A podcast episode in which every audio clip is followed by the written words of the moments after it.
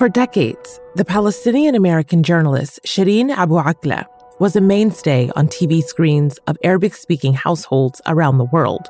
Shireen Abu Akleh, Al Jazeera, Al Bireh, فلسطين شيرين Al Jazeera, Ramallah, Palestine. الله Abu شيرين Al Jazeera, Al Quds, Palestine.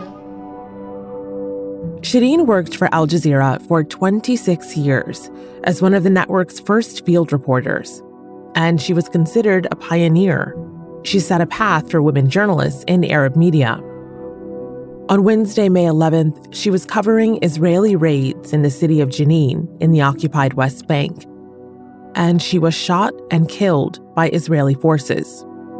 A correspondent has been shot by Israeli forces. We understand that she's been killed.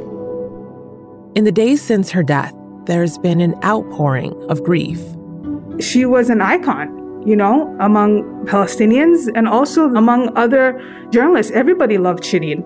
She's one of those women who were known for their intrepid work as reporters in search of the, the truth. My generation grew up with her voice and presence on TV. And this is why her killing feels so personal, even if you didn't know her on that level.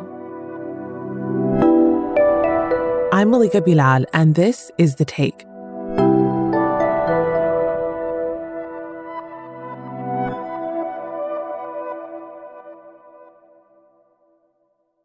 In the wake of Shireen's killing, we spoke with several people who worked with and loved her. One of those people is Dalia Hatuqa. She's an independent journalist specializing in Palestinian Israeli affairs. And she met Shireen many years ago in Washington, D.C., while they were both working for Al Jazeera. They instantly hit it off. So our paths crossed work-wise, but also we were we were friends. So we would hang out all the time and whenever I went to Ramallah, I would make it a point to see her. And um, the last time I was in Ramallah was um, just about a week or so ago. And um, she told me, she's like, we need to hang out. And I told her, yes, we would. And I, I didn't get the chance to. I'm so sorry. We have heard from so many people over the course of the last day or so about how iconic Shireen was. So, can you talk about what made her such an icon? So, I firmly believe that Shireen was so well loved, and people would open their homes to her because she was so down to earth and she was super humble, even though she was a shining star. People would stop her in the street, even in DC, people would recognize her. And she would always oblige when they would ask for a photograph or, or an autograph or anything. I don't know if a lot of people knew this about her, but she was also so funny. She was the life of the party. I rarely saw her like sad or upset. Even when she was upset, she just took it really well. And I think that's also part of what made her such a good journalist is that she was able to push through whatever it is that she was going through. Her smile was constantly there, her laugh was infectious. She was a free spirit, you know, and covering Israeli atrocities in Palestine never broke her. It never stopped her from appreciating and enjoying life, basically. When did she become a household name? In the Arab world, she became the face and the voice of uh, a daily digest of war and peace in the wake of the Oslo Accords in 1993. I would also say that she became a mainstay throughout the Second Intifada. She started working for Al Jazeera in 1997, and wow. it was really the Second Intifada you know, we would kind of all remember as being glued to the television, glued to Al Jazeera. And then Shireen, you know, showing up and closing with. Shireen Abu Akleh, Al Jazeera, Ramallah, Palestine. So much so that even soldiers, I remember this personally, they would go around Ramallah and mimic her when they would use their bullhorns and they would say Shireen Abu Aql Al Jazeera Ramallah, and I guess they thought it was funny, but it just it just proved how how strong her presence was, you know, irrespective of who the audience was. Dalia is referring to Israeli soldiers there. They were a regular fixture in Shireen's decades of reporting on the occupation. She was so cool, calm, and collected out on the field. A soldier would lob a sound grenade or something at her, and she would ever so slightly duck. Not like us, where we would literally duck. She would be like this.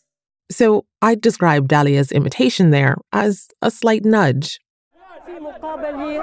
And there's scene after scene of Shireen weaving through moments of chaos. In one report, she pauses to put on a gas mask and then keeps on narrating what's happening on the ground.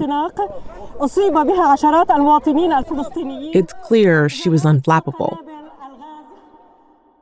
But in addition to losing Shireen the journalist, Dalia is mourning her friend, Shireen.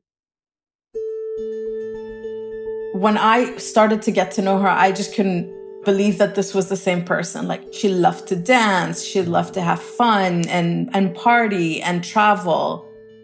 I remember, you know, going to her house and having breakfast and and we sit and watch garbage TV and just things like that. And at the end of the day, she was a journalist, but she was also a girl, you know? Uh, so she loved to shop and she loved to do all the things that we love to do as women. Shireen was killed while reporting on Israeli army raids in Jenin in the occupied West Bank. And the cause of her death was the very violence from the occupation that she was trying to cover. Can you talk about the kind of danger that she took on as a journalist, but also as a Palestinian? Shireen was on assignment in Jenin, as you may well know, and she was covering an Israeli raid on a refugee camp if you watch that extended video of the incident, you can tell she was wearing a vest that said press on it. She was wearing a helmet. And that shot came through the back of the neck in like a space of, you know, centimeters. And she didn't stand a chance. She didn't have time to take cover. And I know that Israeli authorities have tried to circulate this video of Palestinian fighters shooting down an alleyway to say that they're responsible for her death. But researchers from B'Tselem, the renowned Israeli human rights group, found that the spot where this clip was filmed was about 300 meters away with no line of sight to the place where Shireen was killed. So, unless Palestinian bullets can turn corners and climb stairs, I, I don't think that that video had anything to do with her death. Shireen was a veteran journalist and she knew the kind of risk that she was taking to tell the Palestinian story. But she also didn't put herself in unnecessary harm or in harm's way. And she didn't want to be a martyr. She didn't want to be any of these things. She wasn't like that. She knew Jenin like the back of her hand. And I, I know that her being there, she, she did not know that there was a chance that any of this would happen because she had covered that story so many times. She covered Jenin during the height of the massacre in the second intifada. As Dalia mentioned, this was around the time that Shireen shot to prominence. Al Jazeera reporter Lina Al Safin remembers Shireen's coverage back in 2002 when the Israeli army invaded the Jenin refugee camp, the same camp Shireen was covering when she was killed.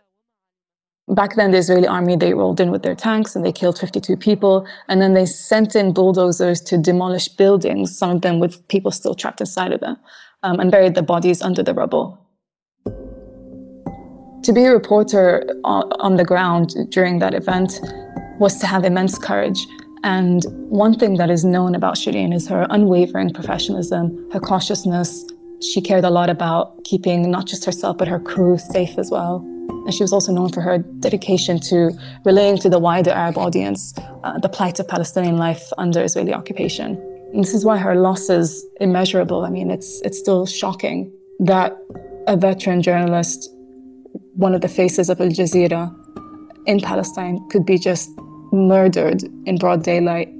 It's, it's shocking. So, Dalia, Al Jazeera has had many Palestinians on air over the last day, and for the most part, they've all expressed a lack of confidence over real accountability for Shireen's killing. Can you talk about what accountability would look like? For me, accountability would be to basically have an independent probe. Shireen is an American citizen, so there is that extra pressure by the Americans to have that probe. But how do you allow the Israelis who are potentially, let's say, responsible for her death to also carry out an investigation? It just doesn't make any sense. If we look at the past, we can tell that Israeli authorities don't always hold people uh, accountable to the death and killings by the hands of their soldiers. So, for example, we still haven't heard anything about the death of Omar Assad, the 78 year old Palestinian American man who died in January when he was arrested by soldiers in the West Bank. He died when soldiers stopped his car, blindfolded him, bound him, and led him away to a building under construction. In February, the Israeli military said that case was a clear lapse of moral judgment. They stripped two officers of their command and reprimanded a third one. But that's the extent of the action. There have been no criminal charges. So his family never got justice for his death, and the US administration did not press the Israelis, nor will I expect them to do so for Shireen. I, I know that we've heard from the State Department, from Nancy Pelosi, from the US ambassador to Israel, all asking for an investigation and all condemning her death. But I mean, haven't we seen this scenario before? And when was justice served for Palestinians in the past? In addition to the outpouring of grief, there have also been shows of solidarity. That includes in Washington, D.C., where Shireen had worked for a period of time. Dozens of journalists gathered outside Al Jazeera's offices on Wednesday to mourn her we spoke with some of her friends and former colleagues, like Amjad Al Malki, Al Jazeera Arabic's executive producer in Washington, D.C. Maybe one of the things that people do not know, besides her working as a reporter in Al Jazeera, she's a trainer in the uh, media center in Birzeit University. I'm sure she trained dozens, maybe hundreds of Palestinian journalists. I, I can't express how much the Palestinian Press Club has lost with, with this assassination. And that extends into the diaspora as well. Yasmin Al Sabawi, a Palestinian Canadian correspondent for the Turkish channel TRT World, sent us this comment about Shireen's influence. Shireen Abu Akleh changed the way Arab parents, certainly mine, perceived women who worked as field correspondents. When she started out, we didn't have as many Palestinian women journalists in the field uh, as we do now. And she commanded such respect, brought such an integrity to her role that instead of saying, hey, you could be like Christiane Amanpour, now we say you could be just like Shireen Abu.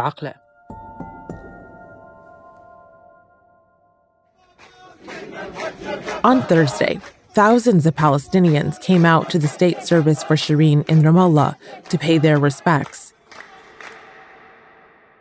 One video floated around on social media showing a priest praying over her body. In the background is a bevy of reporters documenting. Dalia mentioned that when I asked her about Shireen's legacy.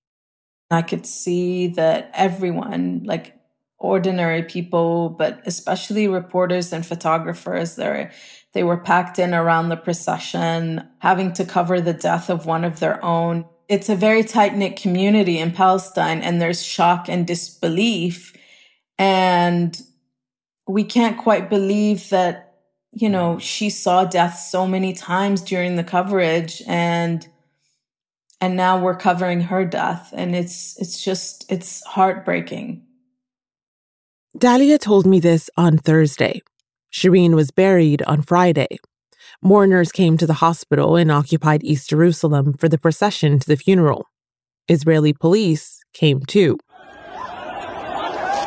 They used batons to beat mourners, including people carrying Shireen's coffin, which they almost dropped.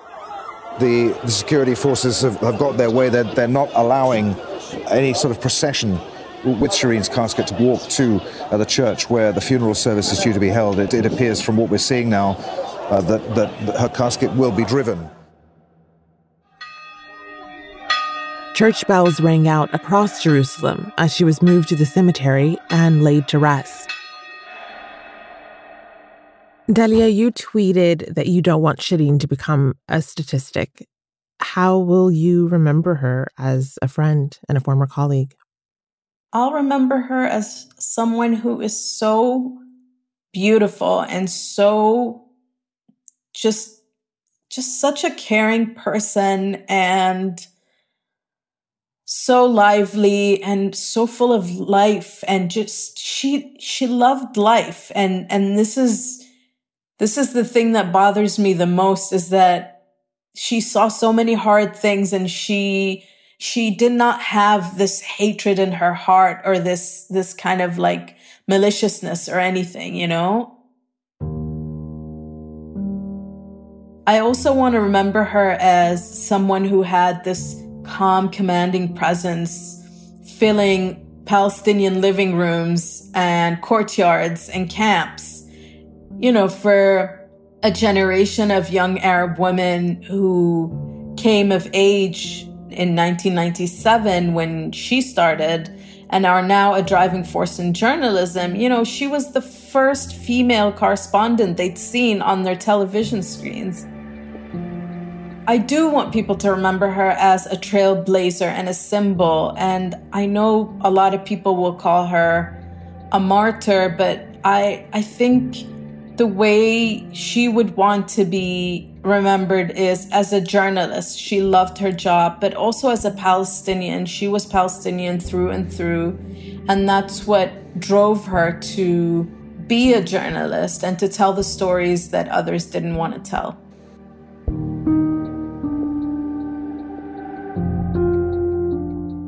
And that's The Take. This episode was produced by Negin Owliaei, Ney Alvarez, Amy Walters, Alexandra Locke, Ruby Zaman, and me, Malika Bilal. Alex Roldan is our sound designer. Aya Elmileik and Adam Abou-Gad are our engagement producers. We'll be back.